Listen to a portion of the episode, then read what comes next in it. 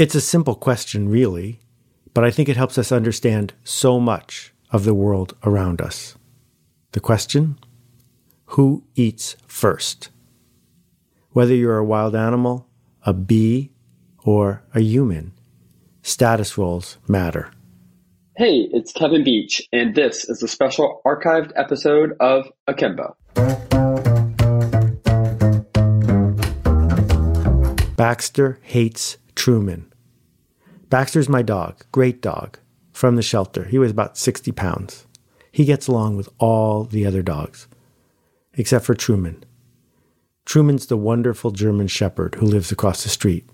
Proud, regal, few years older than Baxter. And they hate each other. And the reason, I think, is it's not clear who gets to eat first. Who's the alpha? Who's in charge? When I was in fifth grade, I ran for president of the safety patrol, and I lost. And in ninth and tenth and eleventh and twelfth grade, I ran for student council president, and I lost. My senior year, I had the best signs. I put myself out there, and I lost. I got to college, and I ran for dorm rep, unopposed, and I lost. I don't think the question is why I kept losing. I kept losing because people weren't voting for me. They didn't see me for how I saw myself. The interesting question is why did I keep running? So let's begin with business cards. Joel Bauer has made a famous meme on the internet about your business card. You see that business card? Cheap. Strathmore stock. 60 pound. Holds a crease. And the best riff in the movie American Psycho is about some insecure people comparing, of all things, their business cards. Look at that subtle off white coloring. The tasteful thickness of it. Oh my god. It even has a watermark. Why do business cards even matter? How can this little piece of paper somehow be construed as a representation of who we are? And why do we care? Well, if we think about The Godfather, we can start to understand how status roles are portrayed in the media and how we internalize them and believe them. In the opening scene of The Godfather, Bonasera, the undertaker, the lowest status person in the community, 96 pounds, balding, wearing a nondescript suit, the undertaker, comes to see The Godfather. The day he chooses is the day of the Godfather's daughter's wedding. Sicilian tradition, according to the movie, is that the Godfather cannot refuse a favor asked of him on this special day. So, in this moment, the Godfather is vulnerable. He's vulnerable because his status can be questioned. The Undertaker comes to him and asks him to perform violence on some men who have hurt his daughter. The godfather, Marlon Brando, turns to Bonasera and says, That I cannot do. He cannot do it, of course, because if he did, it would make him nothing but a hired thug. Bonasera raises the stakes. He offers to pay the godfather, which, of course, is an insult. It turns him from a mere hired thug to a hired thug who's just doing it for the money. And in that moment, where the status roles of the high status, status seeking Godfather is threatened by the low status Undertaker, we see writ large something that's been going on for millennia. We understand the relationship between Baxter and Truman because it turns out that throughout the animal kingdom, including and especially humans, status roles matter. Just about everything you will ever see in a movie theater or a theater or read about in a novel is about status roles. The movie Trading Places is about status roles. The sitcoms of the 60s, the comedies of the 80s, the thrillers that we see today, they're all about who's moving up, who's moving down. But of course, it happens in real life. And of course, it doesn't have anything to do with money. Think about that meditation weekend. nothing but spirituality. Except some people at the weekend are friends with the instructor, so they have a little bit more status. And of course, the guest instructor is wearing a special outfit and sitting in a special chair, so he has a little bit more status. Tribes, these informal groups of people that we are all part of, demand status roles because it's a form of governance who's up and who's down.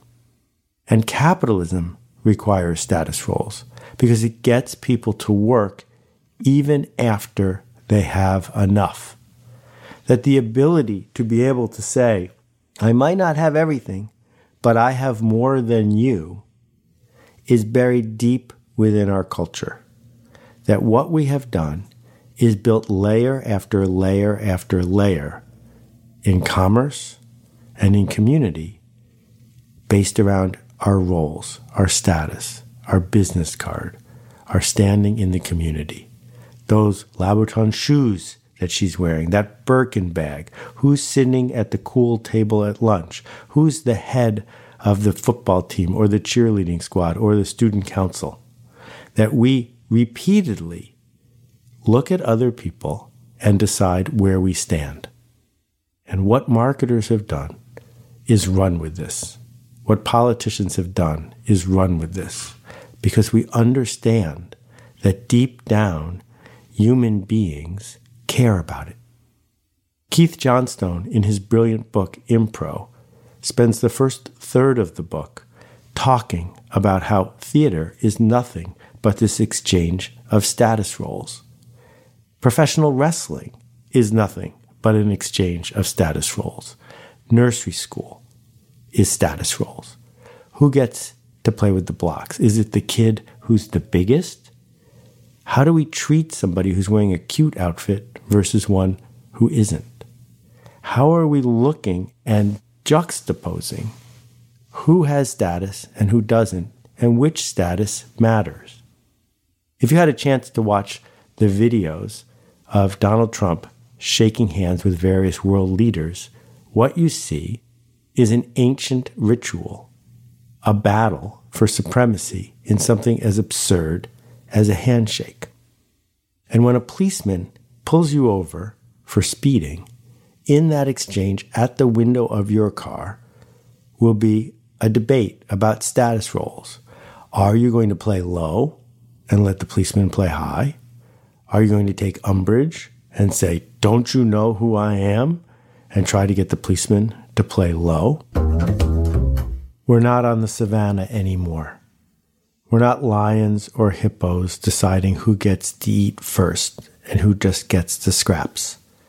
And yet, certainly seems that way.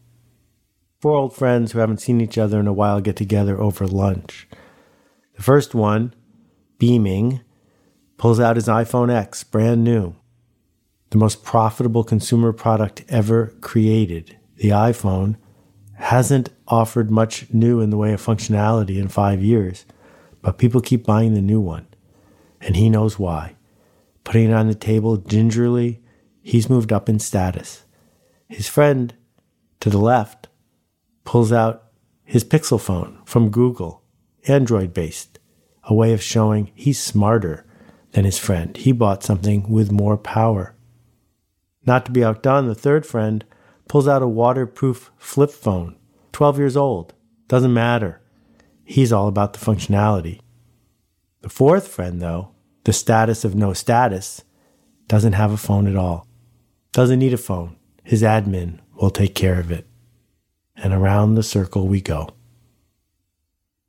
How do we keep it running? In a society as rich as ours, with so many resources available, how do we keep it going? How do we keep making people upset and frustrated when they don't have enough status? How do we get people to work all night, even though they have enough, to earn more status? How do we create life and death situations? How do we push people to go into debt for status? Well, it turns out that shame shame, that basic human emotion, one of the top six emotions that people experience. You know, you've got happiness, you've got fear, and then right up there is shame. Shame is the status enforcer that what we have done is orchestrate a culture where if you are surrounded by people with more status than you, or if you believe that they have more status than you, we've instructed you to feel shame. And we hate shame. Shame's the deal killer. Shame undermines all of the things that we seek to have. So, to avoid shame, we make bad decisions. We make decisions that honor marketers or those that would manipulate us, as opposed to doing what's best for us and the people around us. And it's important that we learn to see it. That once you see it, once you see how this juxtaposition between status and shame is used over and over again, you can see how you're being manipulated, manipulated to vote, manipulated to work, manipulated to purchase. That status, all by itself, has no real value outside of an arena where someone's trying to take something from us that the rest of the time it's in our head. It's the story we are telling ourselves about our worth, about our business card, about how we are being judged. As always, there's insight from the good doctor, Dr. Seuss in Yertle the Turtle. Turtles, more turtles, he bellowed and brayed, and the turtles way down in the pond were afraid. They trembled, they shook, but they came they obeyed.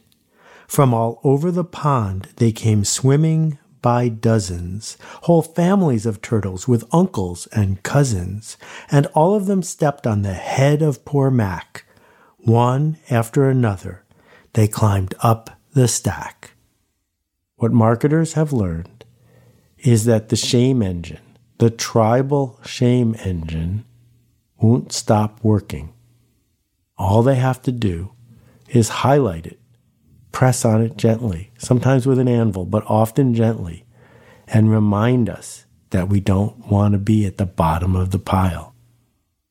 They remind us with images and offers and sales that if we don't respond, we're going to have to deal with shame. And it's all in our head. Consider the market for luxury goods. Last year it was more than $30 billion spent worldwide to buy things that were more expensive and probably a little bit nicer than we needed. Luggage or perfume or shoes, the list goes on and on. It turns out the industry was invented by one man named Colbert in France. He worked for the king. The French had a problem, which is they weren't doing very well as imperialists. Spain and England were colonizing other countries building markets, gaining raw materials better than the French were. So Colbert put in place a ratchet, a way to raise more taxes for the king and to build export markets. And the idea was that they would bless certain industries, give them protections and support, and thus France became the leader in things like lace and leather goods. They figured out how to make things better than they needed to be so that people who wanted to demonstrate their status could spend extra money and gain a symbol that would allow them to do this. And hundreds of years later, it continues. The race for more status, not more than anyone in the world, just more than people in your circle, continues. And the digital world makes it even easier to play the game. That Instagram and Snap and Facebook give each one of us a stage, a stage to prance on and show our status, to humble brag our way into showing that we're just a little bit better than the people around us. Or, if we choose, a place to go to feel badly about ourselves, to experience shame because somebody else is moving up while we are moving down. These networks, and they're busy calling people around you friends, even though you don't even know them, have figured out how to digitize how to enumerate, how to rank, how to create a game where we are all the players, but we're not the customers. We are the product. We're the product so that someone else, the advertiser, can pay money to reach us. And the thing that they are extracting from us is our attention. We give our attention in exchange for avoiding the shame of feeling like we are falling behind in status. So, like the Godfather, like the person at the meditation retreat, like the person who's figuring out what shoes to wear to today's meeting, or wondering whether our business card is good enough or not, we're all captive on this merry-go-round, a carousel, around and around and around, playing a status game, where some people are using status to extract behavior from us, and other people are busy trying to gain status so in their mind they can win. So, what to do about it? Well, two things. First of all, if you're trying to do something important, something beneficial, something good, if you're trying to get someone to adopt a different way of being, I think it's worth paying attention to the status of the people you are working with and the changes that you are offering. Because when your change promises to move someone's status up, they are way more likely to listen to you. That status roles inform every decision that we make. And if you're trying to sell an idea to someone, you need to be aware of them. But what if you're on the other end of the equation? What if there's a long history of status roles being used against you? Well, one more time we can go back to the good doctor, Dr. Seuss at the end of Yertle the Turtle. And today the great Yertle, that marvelous he, is king of the mud. That's all he can see. And the turtles, of course, all the turtles are free, as turtles and maybe all creatures should be. Interesting things happen when we start tweaking status roles. The Union Square Hospitality Group is a chain of restaurants, high end restaurants in New York City. A couple years ago, they decided to do away with tipping and instead add a service charge to every bill. They did this for a few reasons. One reason is that by law, the people in the back of the house, the people who cook the food, aren't allowed to take a share of the tips. So what was happening was there was a huge gulf between how much some people were paid and how much others were paid. By adding a service charge, they were able to treat everyone on the team as a professional. And what they discovered was that it shifted. It shifted the posture of the people in the back who were paid more fairly, but it also changed the way the service staff acted.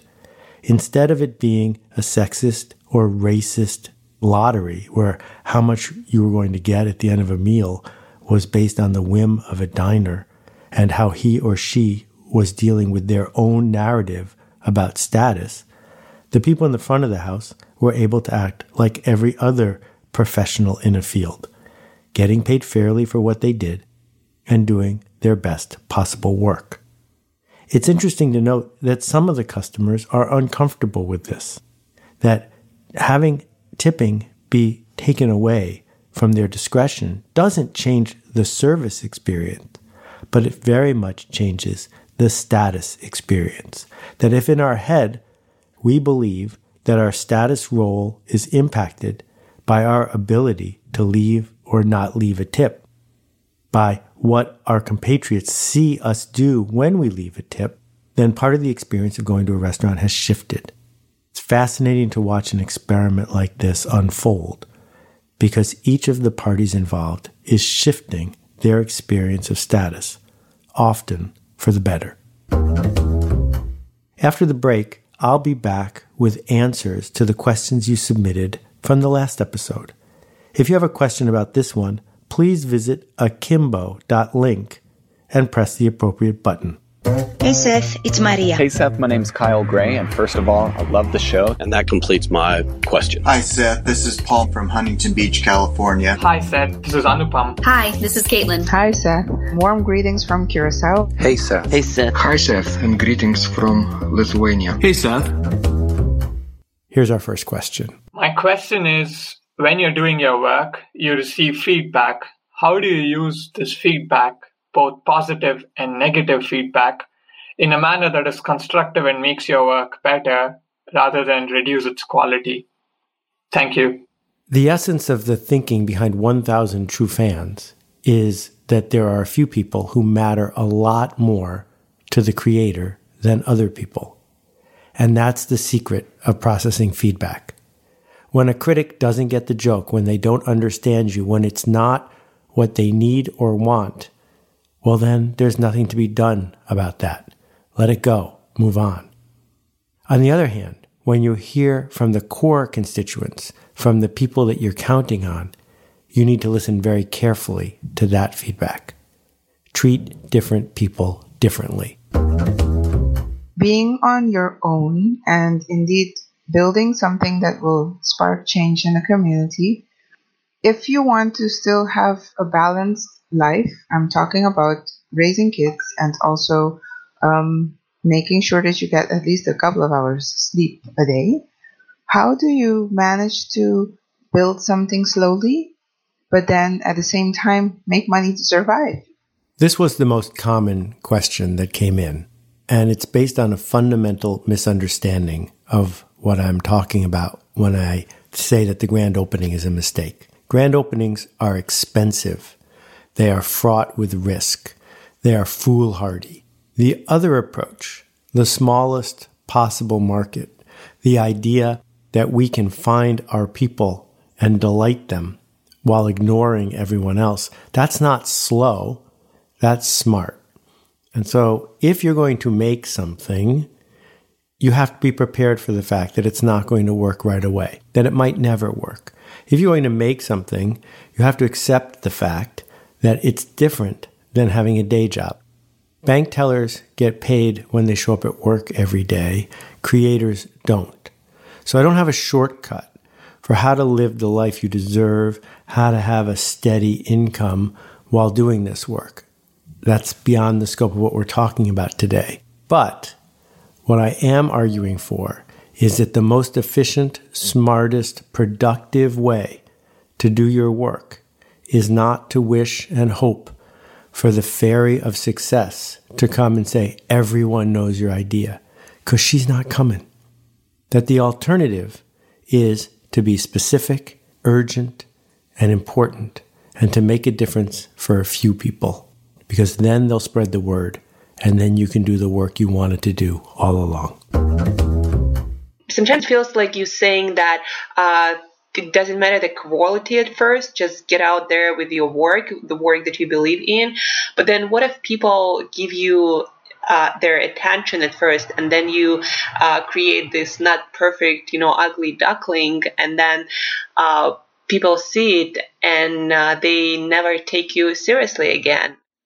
There's a big difference between just ship it and merely ship it. And I have never argued that people should just ship stuff out, whatever it is. Just take a flyer, throw it into the world. Merely do it, though. Merely is something else. Merely do it means with focus and with care. You cannot know what your audience actually wants until you engage with them. So, my argument is yes, build it with care, build it as if everything depended on it. But no, don't hold it back in fear, don't hold it back wondering and waiting. You must engage with the audience. Does that mean that some people you engage with who don't get the joke will write you off in the future? Probably. But if you want to, go listen to Billy Joel's early demos.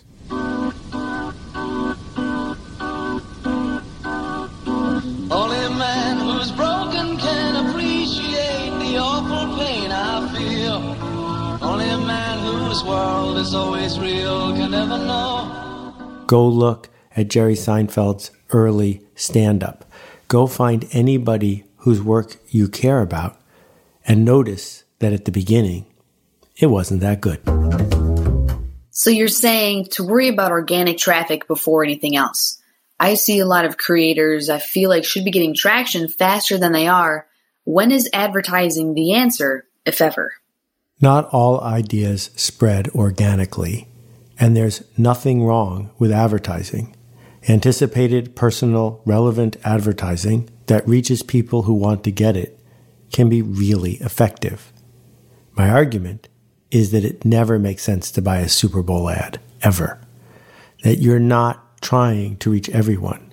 But if you know specifically who you seek to reach, by all means, buy the ads. Two good questions about Kevin Kelly's notion of 1,000 true fans. How might you quickly and cheaply demonstrate the power of a thousand true fans to someone who's a non-believer? When going through, when building up our 1,000 true fans, how do we know who to target and what to aim for? So let me take another minute to go through the math here. True fans aren't merely fans. There are people who show up with time and money, acting as patrons, insisting that the work continue. 1,000 true fans are the core of how ideas spread. 1,000 true fans can pay for a small team of people to create magical work. The math is pretty simple. If you've got 1,000 people that will come to your rock concert weekend to spend time with the band and pay $1,000 each, that's a million dollars. When you've got 1,000 true fans who are willing to subscribe to your work, paying every month, you can make a living on that. Can you support a giant corporation? Of course not. But you can support an artist, a human, somebody who wants to make a difference. So, how to choose these people? Because the people who choose you they might be fans, but true fans are a little different. True fans understand that they are actually engaged in the process of creation. True fans define their future through the work that the artist is doing. They're grateful for it and they are willing to participate. So part of the discernment that we need as creators is to tell the difference between someone who will take our time and someone who will amplify our time.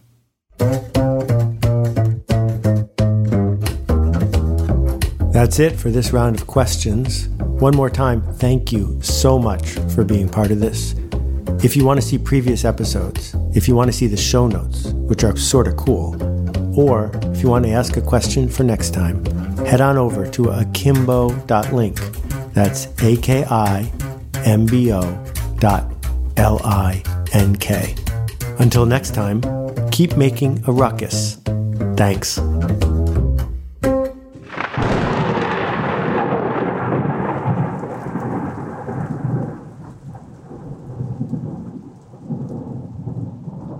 It's not too late. Hey, it's Seth. About 16 years ago, I wrote my first post about climate change. And since then, every single metric has gotten worse. But it's not too late. What we need to do is shift it from a me problem to a we problem.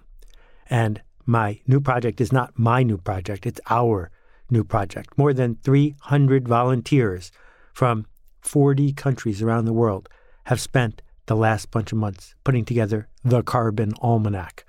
It's not coming out till June, but you, my loyal Akimbo listeners, I wanted you to see it and hear about it. First, check out thecarbonalmanac.com for all the details. Thank you for caring enough to make a difference.